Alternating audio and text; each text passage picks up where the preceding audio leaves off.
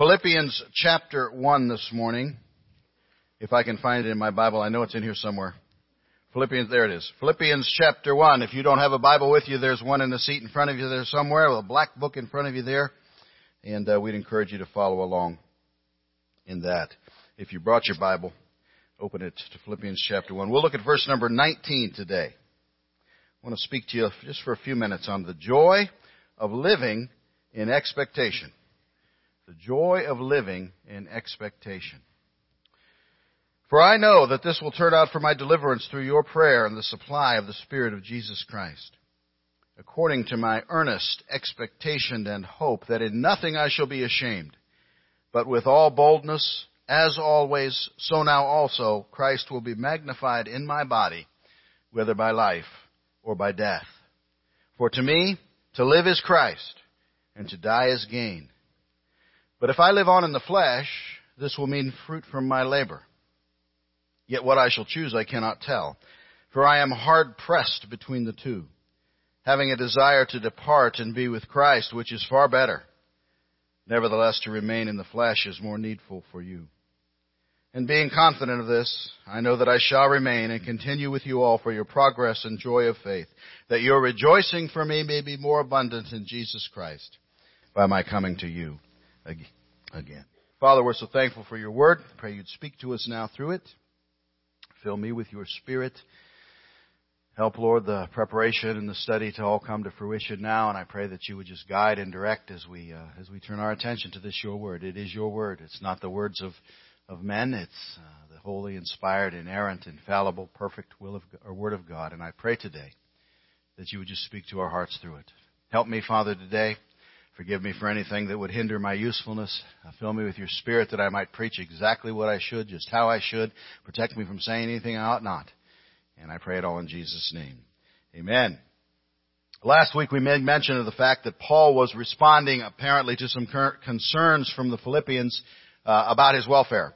Uh, he was in prison as he wrote this letter, and uh, they were concerned about that. And so he uh, continues here, I think, in these verses to respond a little bit to that concern. I think he's acknowledging something here that they must have expressed and they must have been fearing, and that was that he could very well die.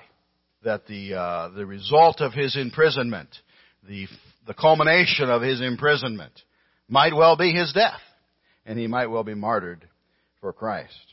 He was convinced, however, that that was not going to happen and he would be released and see them again, as we're, as we're going to see as we work down through there. But I think that's what uh, the occasion was of these comments. He was responding still to their concerns. And I think we see his thoughts concerning these realities unfold here in, in, in several different ways. Uh, I think he wrote of some things here that he knew to be true. We see the word, the words I know a couple of different times here. I think he wrote of, of a dilemma that he faced as he pondered this possibility. Even though he didn't think he was going to die. He was pondering the possibilities, and it was causing a dilemma in his mind. And uh, as he thought about uh, the possibility of his death. And, and the third thing I think he wrote about here was how he expected things to turn out. So that's kind of the way we're going to divide it up today. Things he knew, things that were his dilemma that he faced, and uh, what his expectation was. So let's let's talk first of all. Here's what I know. Here's what I know, verses 19 through 21. Twice in the passage that I read this morning, Paul used that phrase, I know. Those verses are bookends to this section, as Paul twice says, I know. He said, I know that I will be delivered, and I know that I shall remain and continue with you. And so again, even though there was the real possibility that he could be sentenced to death as a result of his imprisonment, he was confident, yea, he was convinced that God was going to deliver him. But I think there's some other things that we could say that he knew here, even though he doesn't use the words "I know" uh, in relation to these things. I think there's several things as we look down through this passage that we can see he was very, very confident of things that he just knew. For example, I think we see quite obviously that he knew that prayer works. He knew that prayer works. You can't read verse number 19 without coming away with that conclusion. In verses 9 through 11, he had told the Philippians that he was praying for them. He had told them what he was praying for them. And now in verse number 19, he writes of his confidence in their praying for him and how that made him feel. And even more than being encouraged by it, he was convinced efficacy of their prayers. You're praying for me, God answers prayer, and I know prayer works. I think we see that there in verse number 19. You know, a lot of us older believers, and it saddens me to no end that I have to continuously refer to myself in this way now, but a lot of us older believers uh, have experienced that very same kind of confidence. If you're a young Christian, you might not have got there yet. You might not have had something happen in your life like this. But you know, you, you come across trials or sickness or fractured relationships or loss of someone you love, you find yourself sustained. You find yourself borne along by the knowledge that your brothers and sisters are praying for you. It's a tangible thing. You really do experience it. I mean, if I were to ask for a raising of hands today, I'm sure that many would say that they've, they've been there. I was there when my son was sick. And I could feel the prayers of God's people bearing me along. I was there when my wife passed away, and I could feel the prayers of God's people bearing me along. There was a peace that came over my soul, and a certainty that came with it that God hears and God answers prayer, and God's people were praying for me. And by the way, I cannot help now but put in a little plug for our Wednesday evening prayer meetings. You ought to be in Wednesday evening prayer meetings. I can't fathom why a Christian would not want to be in Wednesday evening prayer meetings. I confess that there are some Wednesdays when I, I change my thinking on that. You know, like 15 minutes before prayer meeting, I'm thinking, oh, I don't want to go to prayer meeting. I don't, I just really don't want to do this. I don't feel like doing this, but I'll tell you what, there's never been a time that I went that I didn't change my tune on that. Because you get there and you listen to God's people pray, and even if you don't pray, even if you just sit there quietly and pray quietly and never open your mouth, you feel the power of prayer. Paul was confident. He knew that prayer works. And I think he knew something else here. I think his confidence was not just in the prayers of his Philippian brothers and sisters. You notice he also says here that he trusted in the supply of the Spirit of Jesus Christ. He knew that the Holy Spirit of God was working on his behalf, was working in the hearts and minds of all those with whom he had to do, those who sat in judgment, those who would decide his case, his jailers, his guards, uh, all those in authority were all under the authority of the Spirit of God. And that gave him strength. That gave him confidence that he was in good hands. But you know, more than that though, I think that little phrase, the supply of the Spirit of Jesus Christ, I think in this, this context it had a very specific meaning. And I can't be sure of this, but this is just what I think. I think he might have been thinking of one particular ministry of the Holy Spirit, which is described in Romans chapter 8. Likewise, the Spirit also helps in our weaknesses, for we do not know what we should pray for as we ought, but the Spirit himself makes intercession for us with groanings which cannot be uttered. Paul knew the Philippian brothers and sisters were praying for him. I think Paul also was referring here to the fact that he knew the Holy Spirit was praying for him. You ever get a hold of that truth? I mean, think about that. The Holy Spirit was praying for him. No matter how fallible, imperfect the prayers are of the people of God who might be praying for you, and the best we can do is imperfect, the Holy Spirit of God prays just right, just perfectly. Paul knew prayer works, and he was prayed for. Something else Paul knew, I think, was something that our brother Sonny Neff said some months before the Lord took him home. He stood up and he told us that he had been diagnosed with cancer. You may remember this day. Many people remember this day. And Sonny said, whether the Lord cures me of cancer and gives me more time or allows uh, that cancer to take me home, either way, I win. I've never forgotten that. And I think that's what Paul is saying here in verses 20 and 21. Christ will be magnified in me, whether through, through life or death. He knew he could not lose. Either way, life or death, he won. I'm convicted by what Paul described there as his overriding desire, aren't you? Paul's desire was that Christ would be magnified not in himself, not in Paul, but, but, but that he would magnify Christ. And the way he stated it is very specific. He, he desperately wanted Christ to be magnified in his body. Did you notice that? You know, it's, uh, every word of Scripture is important, and I don't, I don't think we want to gloss past that. In His body. Think about that for a moment. Everything, everything that we do with our bodies should magnify and glorify the Lord. I wonder if that is your heart. I wonder if it is mine. It was the example of our Lord Jesus Christ, wasn't it? He said, he, uh, Jesus said, He who sent me is with me. The Father has not left me alone, for I always do those things that please Him. It's another way of saying the same thing, isn't it? Jesus said, I always do those things that please Him. Magnifying Christ in my body. I think in some ways I get that. I think I do. I mean, why do I wear a sports jacket or a suit on Sunday mornings? I get yelled at for that sometimes. There are some people who think that I should dress down on Sunday mornings. I can't get my brain there. I'm not going to get my brain there. Quit telling me that. It's not going to happen. Because I believe that we ought to worship the Lord with our bodies. I believe that when we stand up to worship the Lord, we ought to look our best, dress our best. Uh, I, I, think that's the case. Why, why, why does the Bible tell women in particular to dress modestly rather than come to church like they're going to the beach? Why does, why does the Bible say that? Because we are to magnify the Lord with our bodies. I've talked about this before, and I know the ladies are going to get mad at me right now, but that's okay. Because I know I'm right. There is some wicked nonsense that is oftentimes taught to young women. I have read and heard some of the godliest Christian women give this very same advice, and it's, it's just not true. And that advice is this, that they give to young ladies. It's your body. Don't let anybody tell you differently. You know what that is? I'll tell you what that is. That is a lie of the devil. It's the oldest lie of the devil. It's the same exact lie that he used on the very first young lady when he told her, it doesn't matter what God says, you can do whatever you want to do.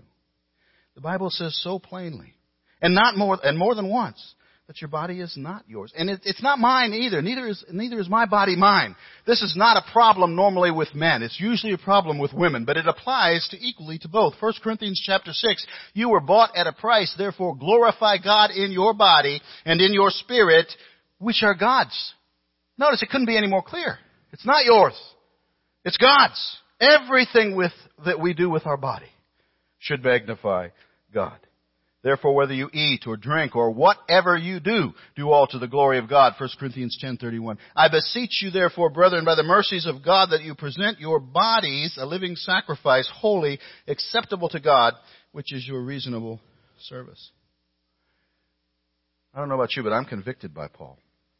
Because the apostle Paul here is an illustration to me of the mature believer, the true disciple, the one who is serious about his or her faith and not just as so many of us today, nominal in our Christianity. His Christianity permeated every minute of his life. There was no compartmentalization with Paul. He didn't elevate career or sports. And believe me, if you read his writings, if you read the New Testament, you know the Apostle Paul was a sports fanatic. He loved sports as much as anybody today.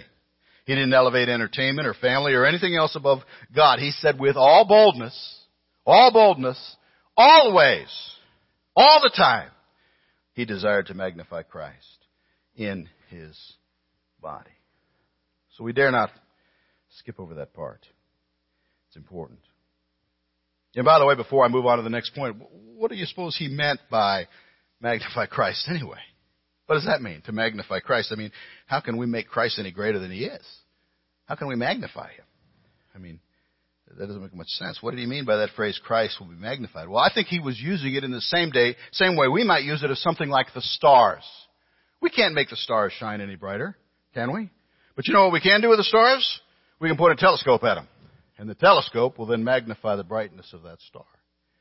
And I think that the apostle Paul was saying he wanted to be such a telescope so that more and more would see Jesus through him. And he wanted everything he did in his body to keep that lens clear and the focus tightly on Christ. So, he said, here's some things I know. Second thing he said is, here's my dilemma. This is in verses 22 through 24. Here's my dilemma. Now, I think Paul believed that he would be released. I think he believed that he would be reunited with the Philippian friends, and uh, I, I think he was absolutely confident of that. But I think he also here was acknowledging that the sentence of death hung over him. There was the real possibility that his life would end in imprisonment. And recognizing that, he had a dilemma, a personal dilemma. It had him thinking.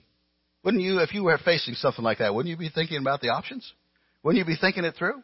He was thinking it through. And he was basically saying to himself, which would I prefer? Here's my dilemma. Would I prefer to stay or would I prefer to go? He knew that living on would provide him with more fruit. He knew that he would see more souls saved. He would be able to provide additional service to and for the Philippians and, and for other believers. And he knew that he would have the opportunity to win greater rewards, more rewards uh, that would be given to him at the judgment seat of Christ. But he also knew that departing would put him in the very presence of Jesus Christ. He would be with Christ, verse 23. A place and a state which he knew was far better. I ought to underline that phrase in your Bible. Far better. As a matter of fact, that phrase is actually much stronger in the original Greek than our English translation can, can translate it. it. It might be more better translated as something like far, far better indeed. It's a very intensive word. So he wrote, I'm hard pressed between these two things. I have this dilemma. My dilemma is I want to be with Christ, but I also want to continue to serve you in the church. I'll never forget visiting Bob Miller. Anybody in this church remember Bob Miller? Is Debbie here? Yeah, she remembers Bob Miller. Uh, Don Ellis might remember Bob. He was one of only two or three men who attended this church when I first came here about 12 years ago or so now. Bob was elderly. He had been diagnosed with cancer. I think it was cancer that was soon going to take him home. And, and I went to visit him one day, and I was sitting in his living room and praying with him and talking with him. And uh, just kind of visiting and trying to encourage him. I asked him, as I always ask somebody like that, well, how's things going with you and the Lord? Uh, how, how are you two getting along right now as you're getting close to this? Are, are you ready to go? I mean, how, how, do you, how are you feeling? How's your relationship with Christ? And I remember Bob looked at me with this very stirred look. And he said, yes, I'm ready. I know where I'm going. I just don't want to go today. And I thought that was hilarious. I, I remember laughing and then feeling bad I was laughing. You see, I'm guessing that Paul's thinking was somewhere along those lines. Although for different reasons. I don't think there was a hint of fear, a hint of trepidation in Paul's thinking. I think he truly saw both options as good. I think he truly saw that staying had its attraction, so too did leaving. And by the way, he used a very encouraging word there in verse 23. We might gloss over it. It's the word depart. Verse number 23. I'm hard pressed between the two, having a desire to depart and be with Christ, which is far better. I read somewhere where that was a word that soldiers used. It meant to take down your tent and move on. I read somewhere that it was a word that sailors used. It meant to loosen a ship and set sail. Think about that. What a picture that is of death and what it means to the believer. Just picking up stakes here and moving there. Weigh an anchor here and going to our next port. I think that's glorious. Well, he said, so here's some things I know. Here's my dilemma. And then the third thing he said is in verses 25 through 26. Verses 25 through 26, I think we could paraphrase uh, his words there as, I expect to remain, and that joy will result from this, and I expect to come and see you again. That's basically what he's saying right there. My expectation is, yep, I'm going to be delivered from this prison.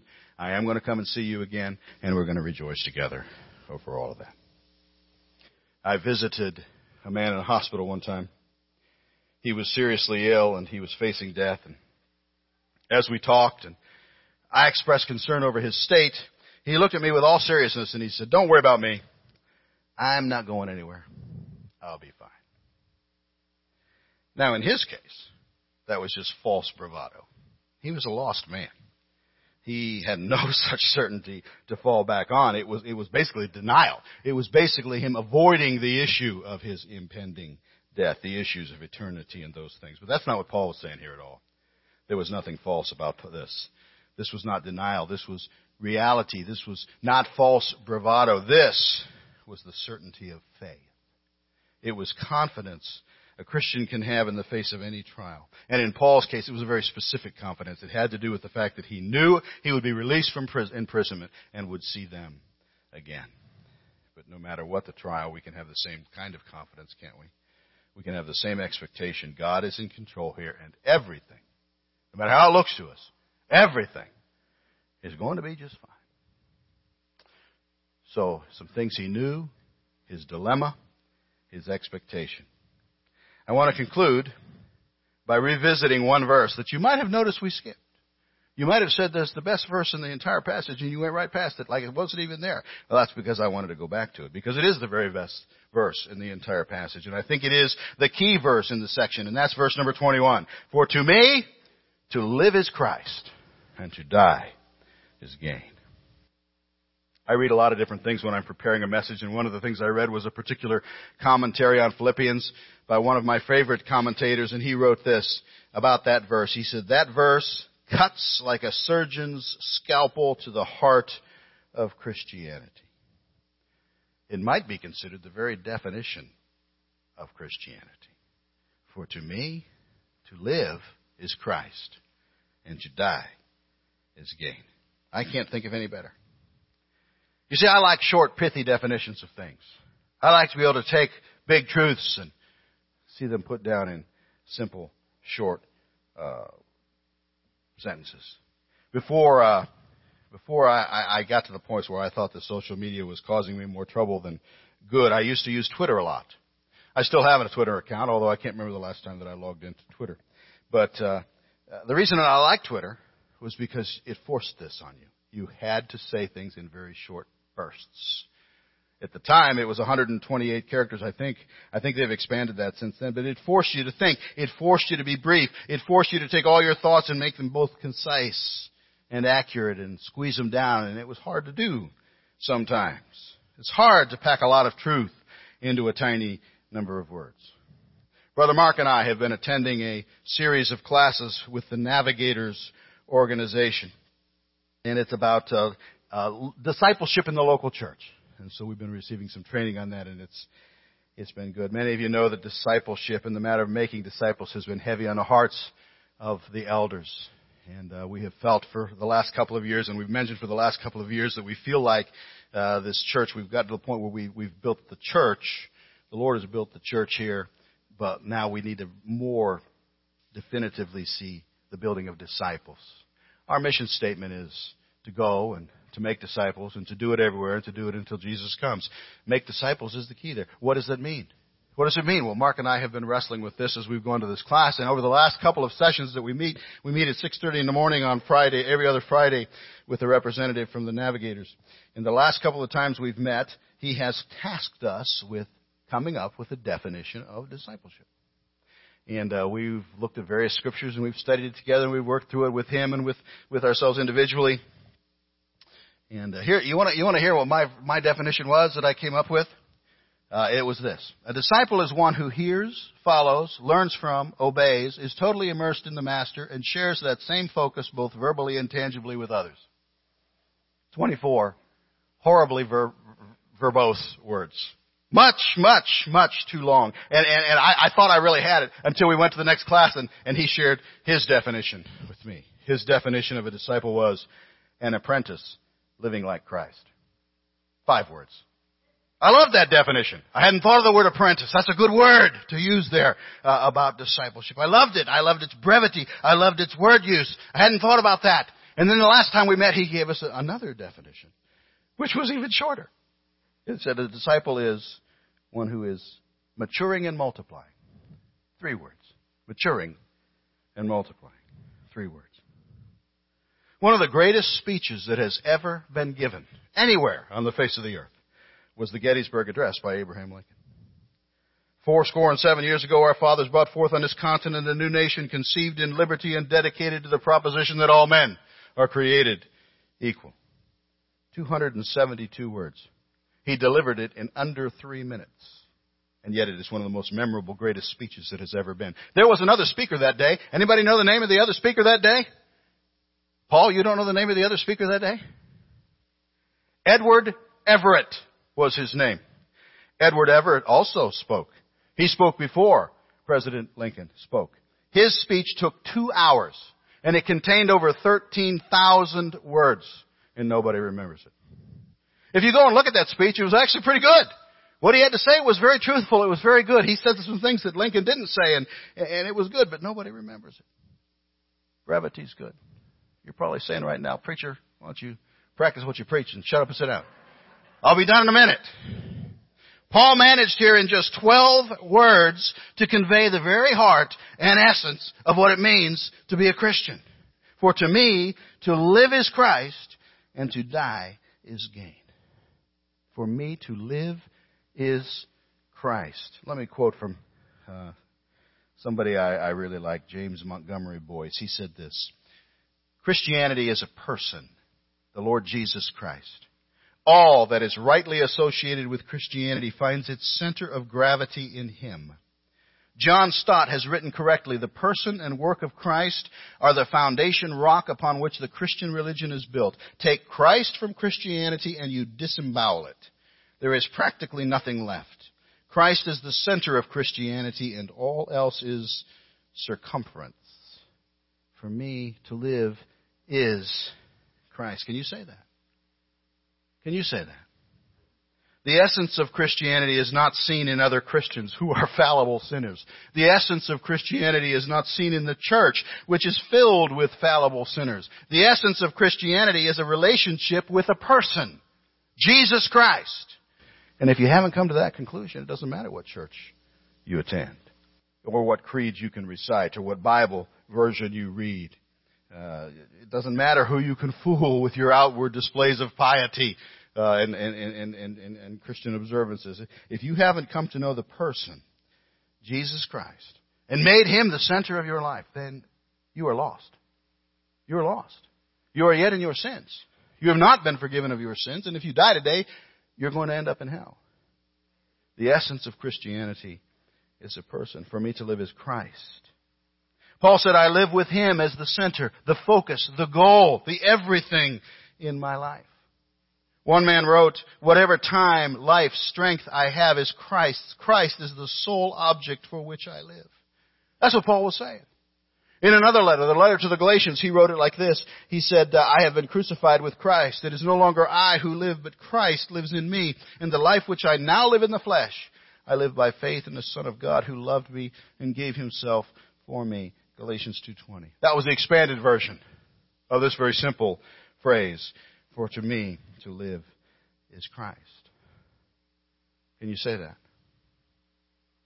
Maltbie Babcock. Isn't that a great name? Maltbie Babcock. He was the author of my favorite hymn, which is This is My Father's World. Maltbie once said, Life is what we are alive. Life is what we are alive to. When Paul said, For to me to live is Christ, he was saying that Christ is what he was alive to. Can you say that? What is it that makes you light up? What, it what is it that makes you come alive? For some of you, it might be your work. For some of you, it might be some particular hobby. My wife is currently absolutely obsessed with butterflies. She lights up every time a butterfly crosses her path. For some, it might be money. It might be camping. It might be whatever. Fill in the blank. For Paul, it was Christ. And I'm convicted by that. Are you? We ought to be convicted by that. For me, to live is Christ. And to die is gain. And now with those words, to die is gain, he wasn't referring to the act of dying. He was referring to the state after dying. I mentioned my friend Bob Miller earlier that he was perfectly ready to go, but he didn't want to go today. Uh, what I didn't tell you was that as I sat there and I tunneled a little deeper into his thinking on that, I discovered he had no fear of what lay beyond that. He was afraid and concerned about and not really looking forward to the actual act of dying.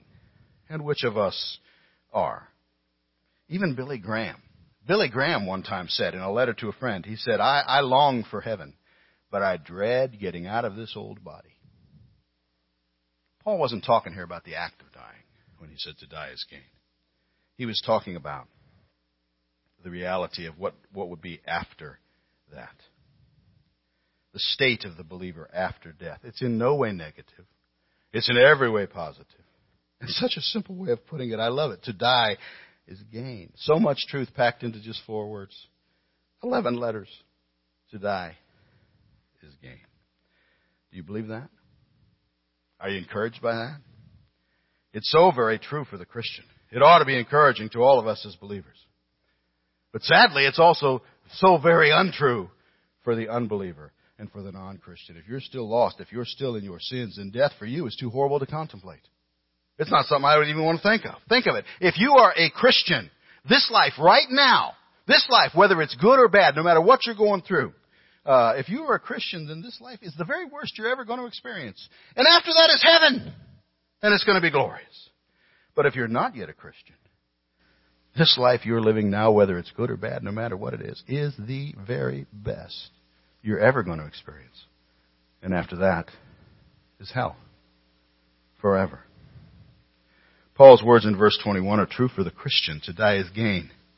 They're not true for the non-Christian. To die is gain. Is a Christian thing. Do you believe it? Have you done business with God so you can believe it? Have you ever come face to face with the fact that you are a sinner in need of a Savior? Have you ever talked to God about that? Have you ever prayed? Said, Lord, I know I'm a sinner. I know. And I'm sorry for my sin. And I know that Jesus died on the cross in my place for my sin. Please come into my life. Save my soul. Have you ever done that? Have you ever done that? Only when you have done that can you say with Paul, For to me to live is Christ, and to die is gain. And what about you, Christian? Can you say with the Apostle Paul, For to me to live is Christ, and to die is gain?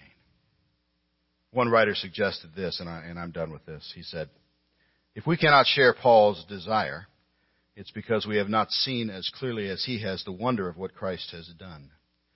Verse 21 constitutes a powerful test for us all. Put a, put a blank after the phrase to live is, and another blank after the phrase and to die is. How would you fill in the blanks? If you say to live is money, then you have to also say uh, to die is to leave it all behind. If you say to live is fame, you have to also say to die is to be forgotten. If you say to live is pleasure, you must also say to die is to lose it all. But if you can say with Paul, to live is Christ, you can also say with Paul, and to die is gain. Is that your heart? Can you say that? We've said throughout our studies uh, in Philippians now over the last couple of weeks that the theme of the book of Philippians is joy. Joy. And I ask you in closing this morning, how could there be any greater joy than being able to say that along with the Apostle Paul. For to me, to live is Christ, and to die is gain. Father God, thank you for your word. Thank you for this wonderful passage. I just pray that this would burn into our hearts. I pray that we would think about it. Lord, you've spoken to me. I pray you'd speak to others as well. I pray two ways this morning, Lord. If there are those here today who don't understand this, who can't get their mind around this, who have never yet come to the place where they could say with Paul, For to me to live is Christ and to die is gain. They've never trusted Christ. They're not saved. I pray today that if there's anybody like that in this room, that uh, the Holy Spirit would get hold of them right now. Convince them, Father, of what they have heard. Help them to believe if they're struggling with arguments and, and, and, reasons for not believing, then I pray that you would break those down. And I pray that if they have questions, they would know they could step out, come to the front, someone would take the Bible and, and, and help them to deal with those questions and, and pray with them and, and help them. Lord, I just pray no one would leave this place lost. I pray they be saved this day. And I pray for Christians that they be encouraged by this wonderful truth. For me to live as Christ and to die as gain. Lord, if there are any who need to come and pray, I pray they do so. If any who need to come and confess and, and, and repent of anything, I pray they do so. If any need to come and, and, and trust Christ this day, I pray they do so.